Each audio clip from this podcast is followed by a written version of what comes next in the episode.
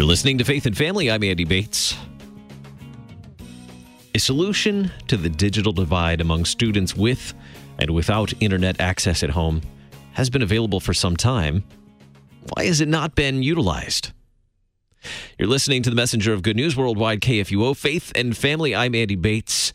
We're going to find out more about that digital divide and a potential solution. Thanks to our underwriter, Concordia University, Wisconsin, for supporting Faith and Family. Find out more about them on our website, kfuo.org.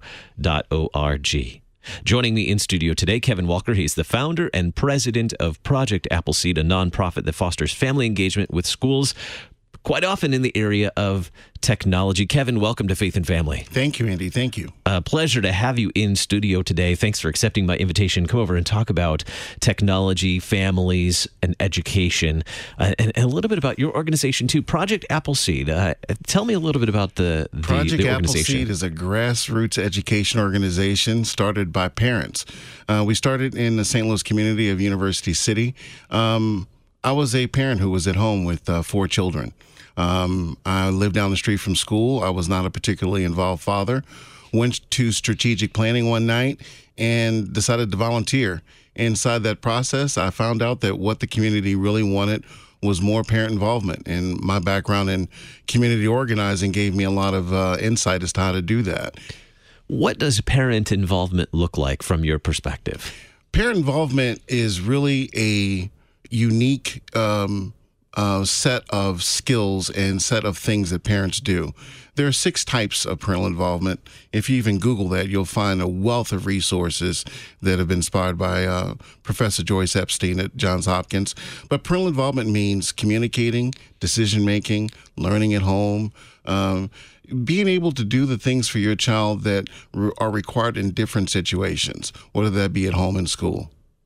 Now, I think you just mentioned just Google something a a function an act that many of us might take for granted because it requires a resource. It requires a resource that many parents don't have. Nationwide, 30% of parents are not connected to the internet. Um, that's a problem. When children are in school and they are assigned homework, uh, that homework a lot of times has to be done with the connectivity uh, online at home. Uh, it, advanced placement teachers say that 79% of the work that they assign is online. So, children at the bottom, children in poverty, children who are in need can't get that access if 30% or more are online. Here in the community that I live in, in St. Louis, in St. Louis City, nearly 50% of the parents are not connected. They don't even have a device. They need digital equity, they need training, they need a device, they need broadband. So we're we're really at a point in time where there's a gap. We know we, we started with internet dial up back in what the 90s yep. with with dial up and that lovely squawking sound. Love AOL. I miss it. And, and and it was really an exciting time as we we learned what it was and and uh, as the the the value of that and the the price of that have changed have grown too. What does internet access look like for many families? We, we went from dial up then to, to DSL and cable, high speed, now a variety of forms of, of internet, broadband internet that many families have, but many families don't. How does that internet connectivity shape education in, let's start with the classroom and then we'll, we'll, we'll move to home? For the classroom, um, education is not uh, magically delivered on tablets and electronic devices. The education is not enhanced uh, magically by digital technology. It is a tool which teachers use for certain skills for at certain times. It is not how education is going to be delivered wholesale to your three year old in you know five or six years. What we have is an opportunity to use a tool to its maximum. In the classroom, that means that the school has to have enough bandwidth to actually use that connectivity. There's an issue in that. Uh, rural schools have no connectivity at all. They have literally not a T1 line connected to their building. In urban places, they might, but it's still not big enough. What we're looking at is what does it take for the 21st century classroom to function with enough bandwidth so that 25 kids can all participate at one time? And is there enough digital technology in the hands of individual students, one to one computing, so that students will be able to keep up with what the teacher's talking about? Kids don't have to team up, they can do individual learning. So we want there to be an opportunity for classrooms to have bandwidth and the technology in the hands of each student. That technology in the hands of students. H- have textbooks been replaced No. by technology? No. Um,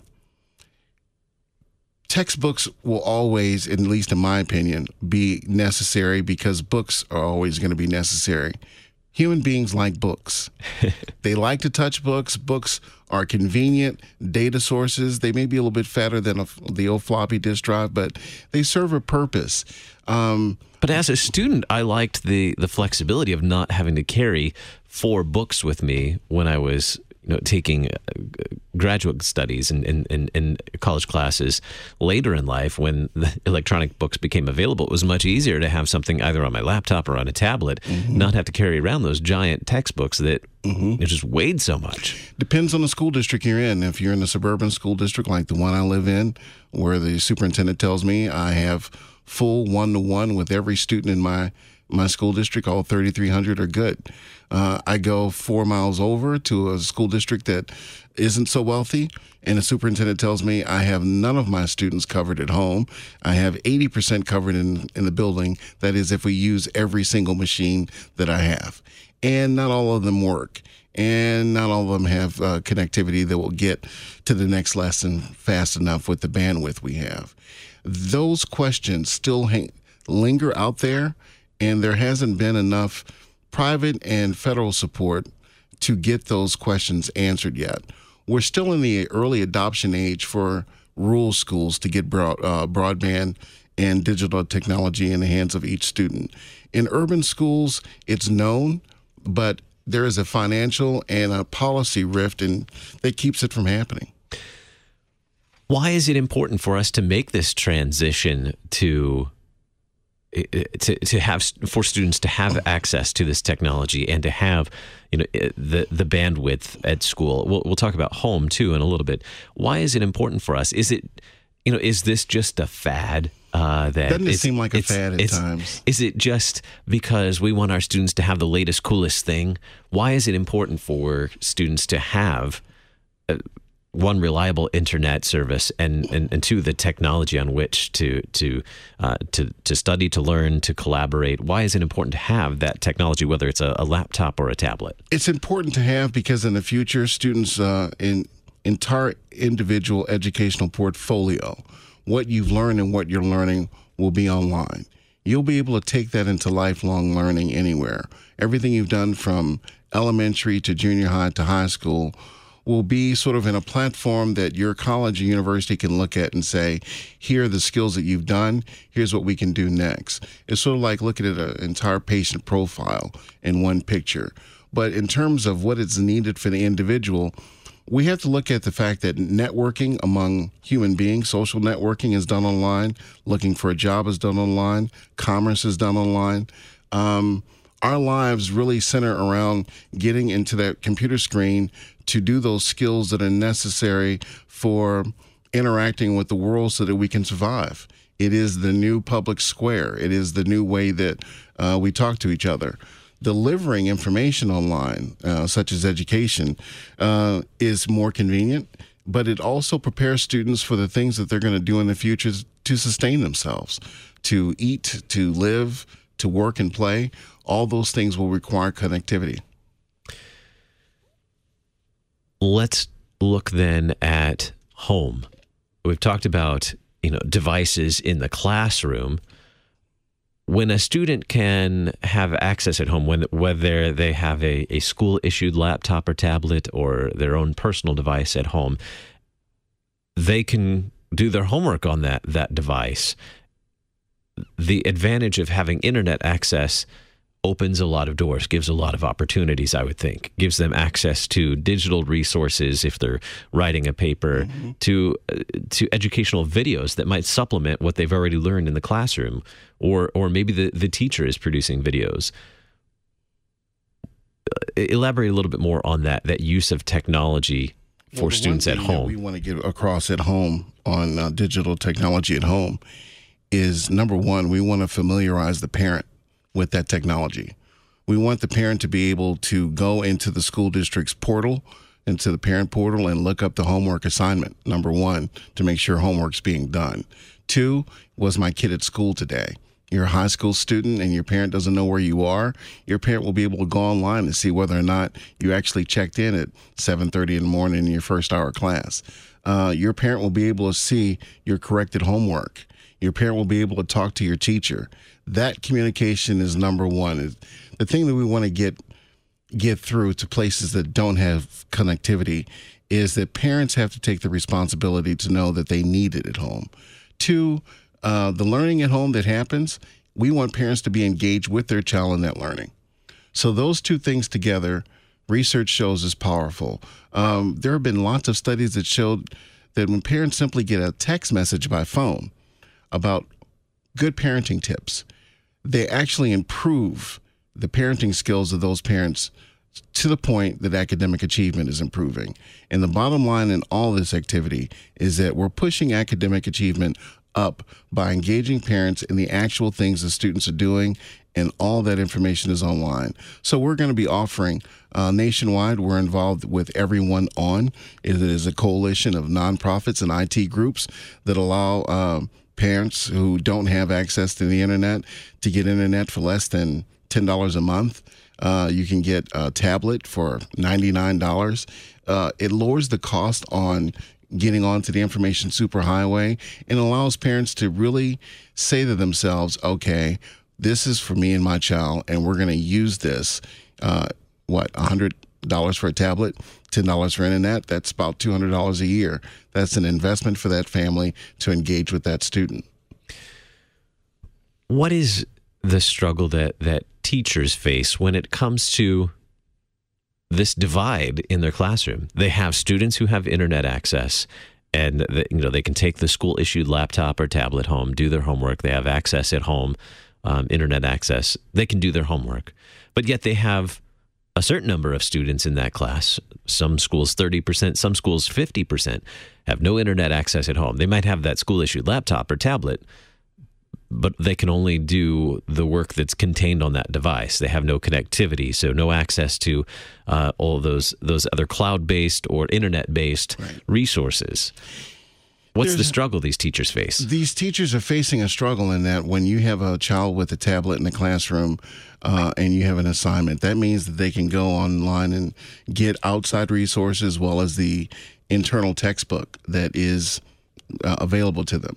But for those kids who don't have anything, their learning literally stops. It halts what that teacher's lesson plan uh, is trying to do.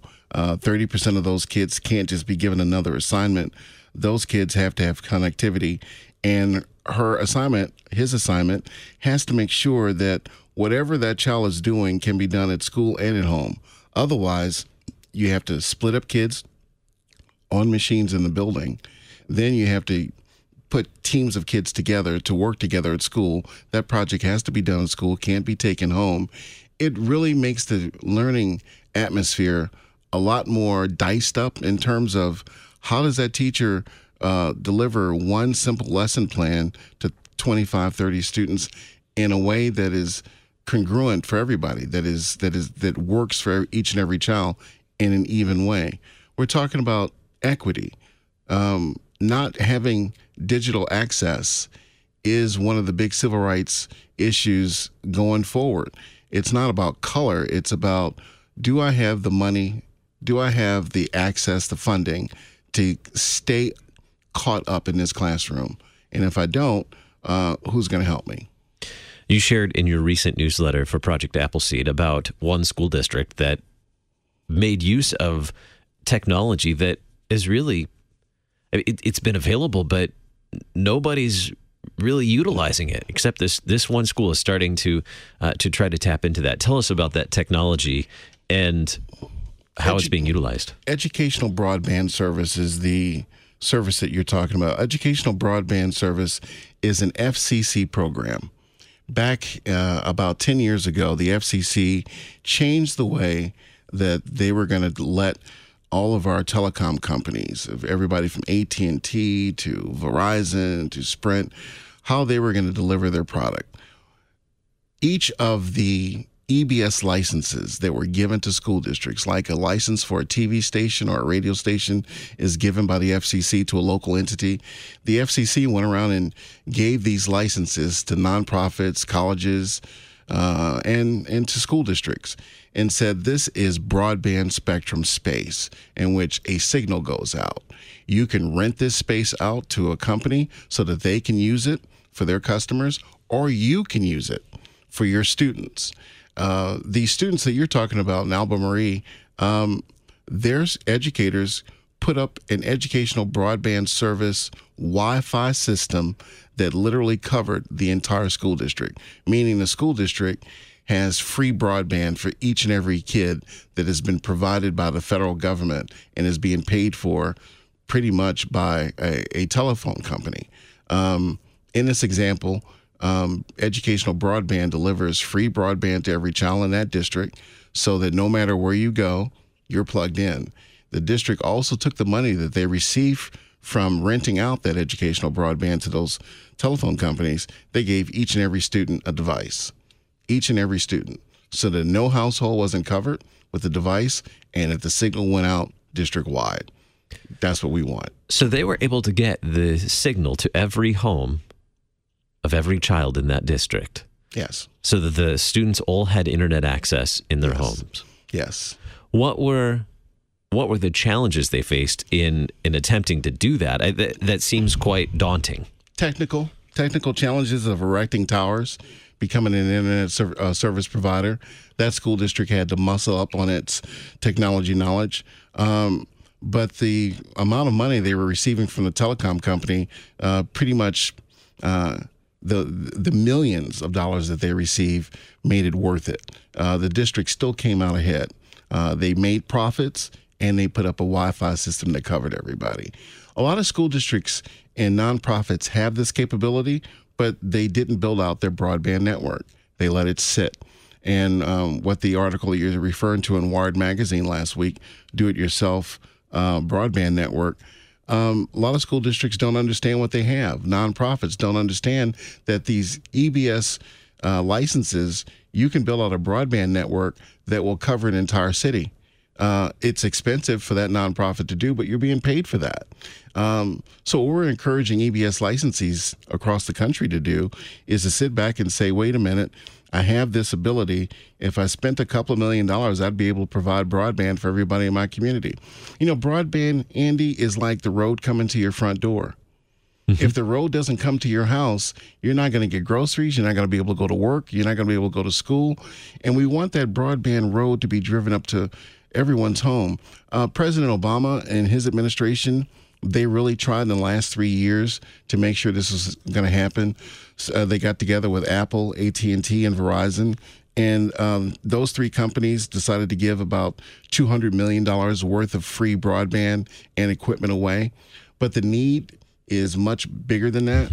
Educational broadband in this country is is what is needed, uh, but it is probably about hundred billion dollars worth of effort. In the school that did build their own infrastructure, they made use of this EBS uh, that was available to them. In the school, have we seen results from this uh, uh, from solving the, the digital divide in their district? Did, No. did that did that solve the problem for It them? solved the problem in terms of what the school district knew the parents had. It does not solve the problem for the entire community because you still have senior citizens who aren't connected. You still have people without means who don't have children who aren't connected and they need services.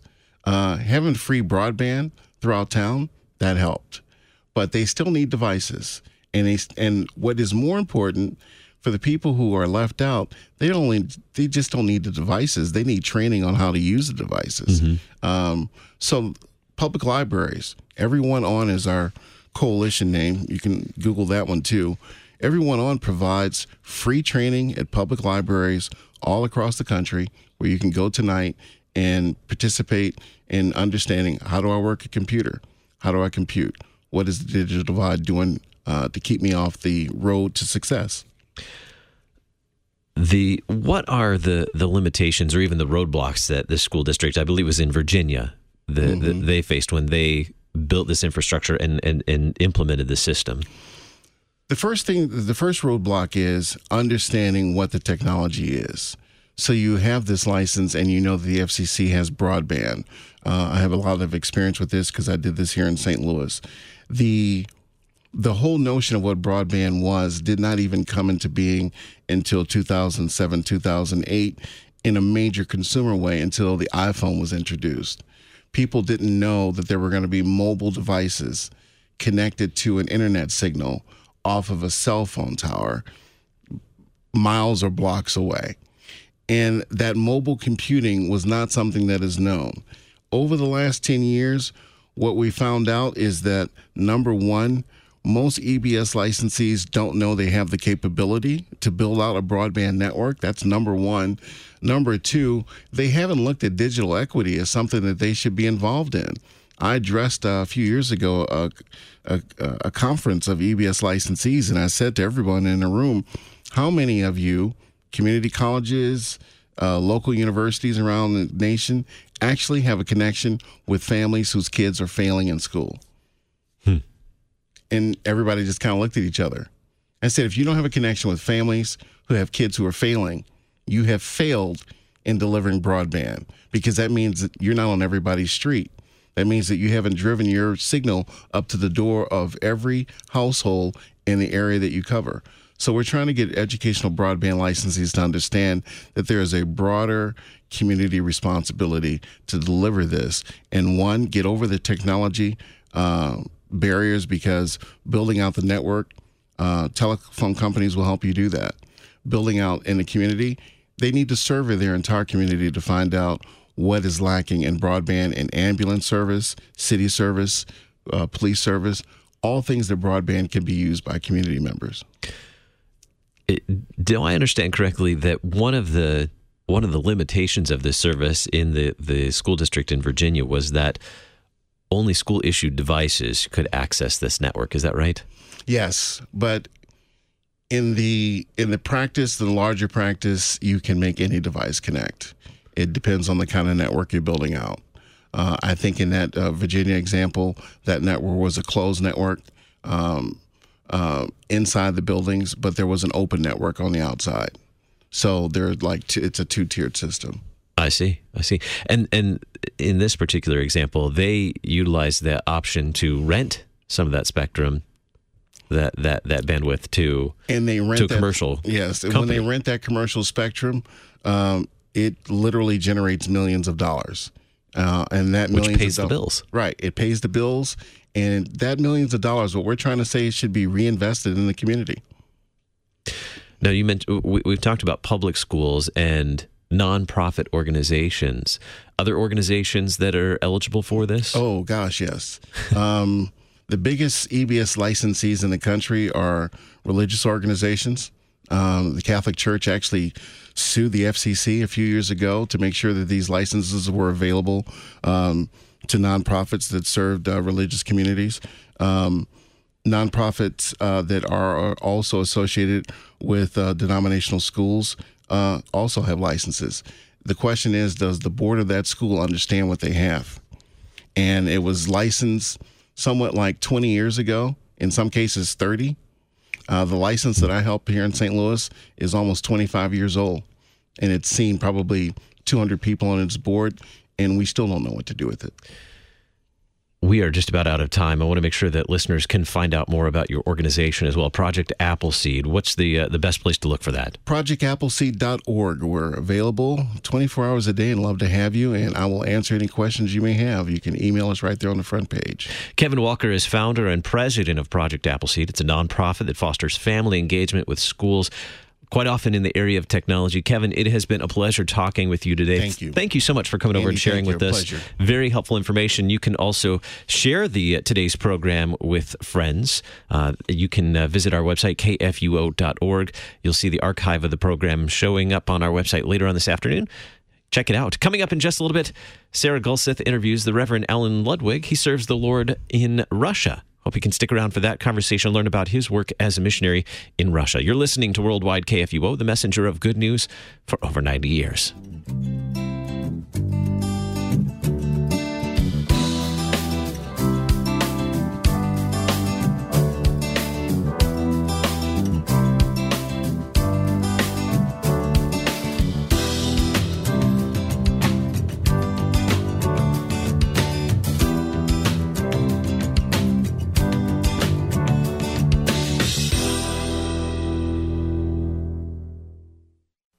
Concordia University, Wisconsin in Mequon overlooks a half mile of beautiful Lake Michigan shoreline. CUW campus is located 15 miles north of Milwaukee with over 70 undergraduate majors, 28 graduate degree programs, and doctorate programs in pharmacy, physical therapy, occupational therapy, and nursing practice. CUW offers online learning and accelerated learning at one of nine Wisconsin centers and one in St. Louis. Traditional or accelerated education. CUW has the program for you. CUW.edu.